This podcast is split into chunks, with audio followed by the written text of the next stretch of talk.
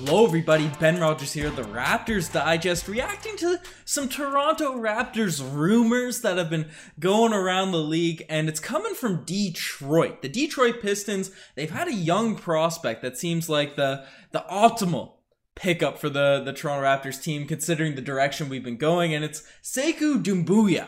No uh, Charles Barkley name pronunciation there. We, we, emphatically practiced the phonetic pronunciation prior to this podcast, but Riker. But uh, a Detroit Pistons blog said that the Toronto Raptors would be a perfect fit to sort of pick up uh, Sekou. The the Pistons they have a large roster right now, and after bringing in Cade, having a few young guys, Sadiq Bey, Isaiah Stewart on their roster, they might want to look to bring in a veteran or two. So the Toronto Raptors obviously were, were brought up as a potential fit, considering you're going to break down his intangibles, his size and length. So break it down why Sekou would be a cool fit for the Toronto Raptors, Riker. But first, Ben, but first, you said no Charles Barkley, but you mispronounced Detroit. I know people love to flame us before you said the hard Jonas D. It's Detroit. So Sekou Doumbouya. Doumbouya. We'll probably still get somebody correct us in this one. But basically, what happened was the Detroit Pistons they picked up Hamidou Diallo. They they yeah. gave him a two year offer. That was their 16th roster spot. So now guys like Sekou, Doumbouya, and Jahlil Okafor, among probably others, are outside of outside of their ability to re-sign, which yeah. leaves them in that open market for the Raptors to come and snatch up. And he's drawn Pascal Siakam comparisons. He's six foot eight, 230 pounds. Another guy that really built a career on athleticism, running the court, motor. He never did anything crazy in his first two years in the NBA, about five points per game,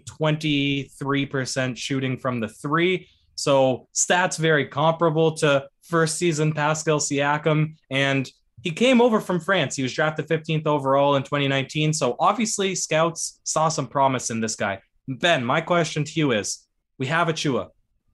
We have Khem Birch. We have Pascal Siakam, who will be returning from injury at some point. Scotty Barnes, Yuta Watanabe, maybe a midseason trade for Mo- trade for Moses Brown, Moses Brown, and Dwight Powell. Do we need another forward Jonas at this point. Vassal, well, Riker, there's the Toronto Raptors. If we've learned one thing from this offseason is you cannot have too many six eight, six nine guys with long arms that are very raw that can play defense and can play in the, in the Raptors 905 for the next couple seasons to just become beasts in the the coming years. And as you brought up, has a really interesting story coming into the league as many Toronto Raptors players do.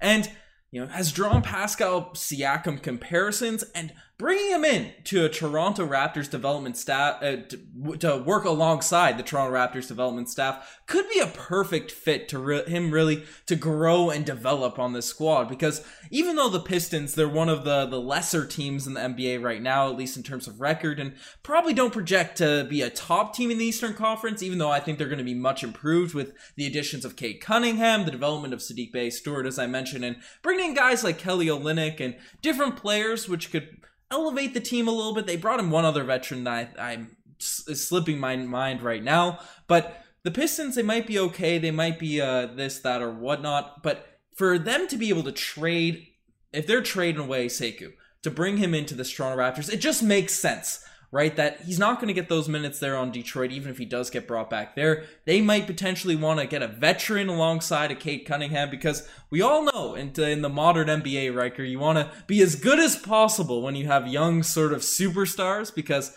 obviously guys like Zion Williamson in their second year are rumored to be making trade demands right away if the team isn't performing optimally. So bringing him in to to develop alongside our young young core, right? The Delano Bantons, the the David Johnsons who we picked up in the second round, the Scotty Barnes. OG's still a young guy, even though he's a he's a core piece right now. Just have him grow with our crop of of young guys, whether it be the 905 or the the team. I mean, they even mentioned in the I'm pressing the wrong buttons here. The what did they say? Oh, I'm earlier in the article, I don't think I have it in the screenshot. They say the Toronto Raptors are the development house for uh, in the Eastern Conference, so it just makes sense for the Raptors in terms of fit, in terms of this. Now he's not much of a shooter, Riker, but there are other promising aspects to his game.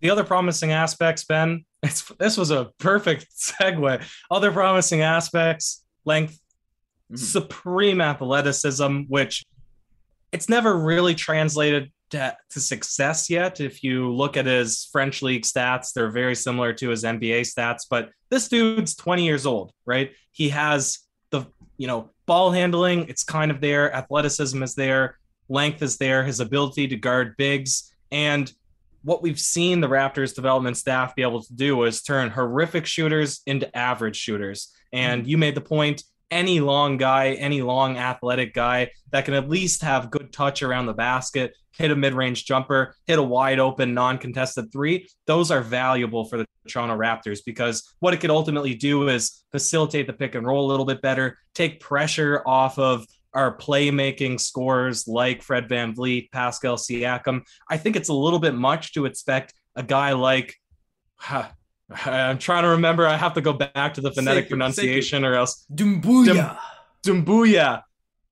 It's it's probably a big ask for this guy to come in if the Raptors are interested to come in and be a roster player, but yep. he could go play on the 905, do a year or two, very similar to what a lot of our core players now have done and develop up, which is ultimately not a net loss if you have a guy that was a 15th overall draft pick only two years ago and is only 21 years of age.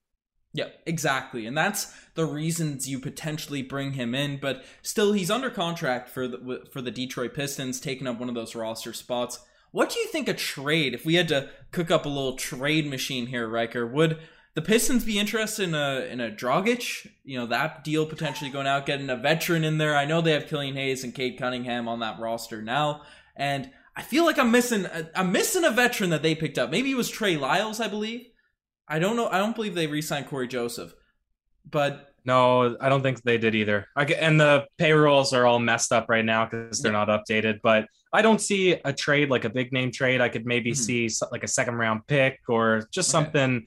You know, maybe we flip Matt Thomas as trade pick, or we flip uh, Terence Davis Jr.'s second round pick, something like that. Just something non-blockbuster, hardly noteworthy happening behind the scenes to bring in a guy that again you could develop up. I, I don't see us flipping a $17 million guy just so we could bring in Sekou D- Doumbouya.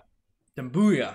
Man, we, we need this guy solely for the segments we could create with the booyah at the at the end of it there. But Riker, there was points throughout his rookie season I remember explicitly where he he showed promise of a guy that was raring to break out right? His ability to crash the rim to to guard to play defense to do all these things. Dwane casey made that rotation a little bit the first year. However the second season with uh, the detroit pistons didn't really take that step a lot of people were expecting. So maybe that's a little bit of a, a red flag. However we just brought in a guy like isaac bonga who follows that same sort of timeline who would you like to see this guy maybe edge out on this roster if we were to bring him in? Because I guess that's the real question right now. Obviously, we just we had we just signed Champagnie to a two way contract. Yuta has stepped up to the actual roster right now. We have two second round picks who look like they're you know we're hoping David Johnson's ready to go. And honestly, Delano Banton looked more ready to go than than Johnson there in summer league just uh, just from the eye test and the stats going out. But you know, he's even said himself that he's more of a, a year long project. Ishmail Wainright, he's raring to be a, a, rotation piece for this Toronto Raptors team.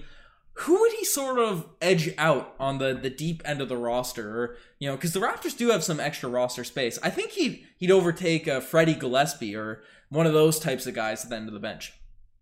Yeah, he'd overtake a Freddie Gillespie, probably mm-hmm. a Bonga, even though they're technically different positions. Bonga is listed as point guard, small forward, whereas uh, Doumbouya is true sort of power forward, and maybe you could slip him back to the small forward. But we have a ton of guys that are really low skill, athleticism, potential based. So it's hard to say he deserves to edge out anybody else. A lot of these guys are development projects. So you got to give them a little bit of a run and see what happens. But I'd mostly be looking at this guy for his upside, his potential ceiling. You put him through the 905, and if he shows that he can work on his ball handling or his finishing, his shooting, maybe you let him play those garbage garbage minutes and work his way up.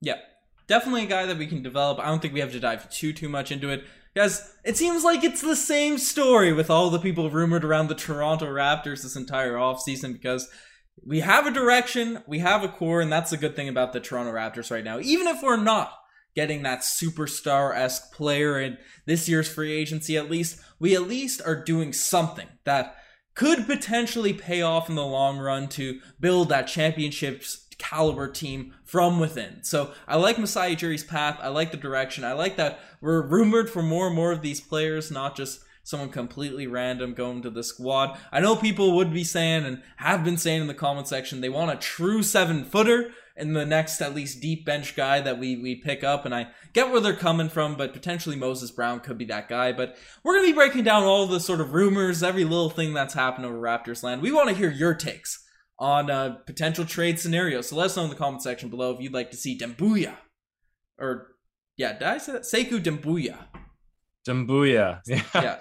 Who knows? we'll get corrected, I'm sure. yep. You know, we gotta we gotta gotta say emphatically at least if you're messing it up. But you're the best to make us far. Check out the Instagram, the TikTok, all that cool stuff. Riker, you have any last words on these trade rumors happening right now? Dumbuya. Cheers.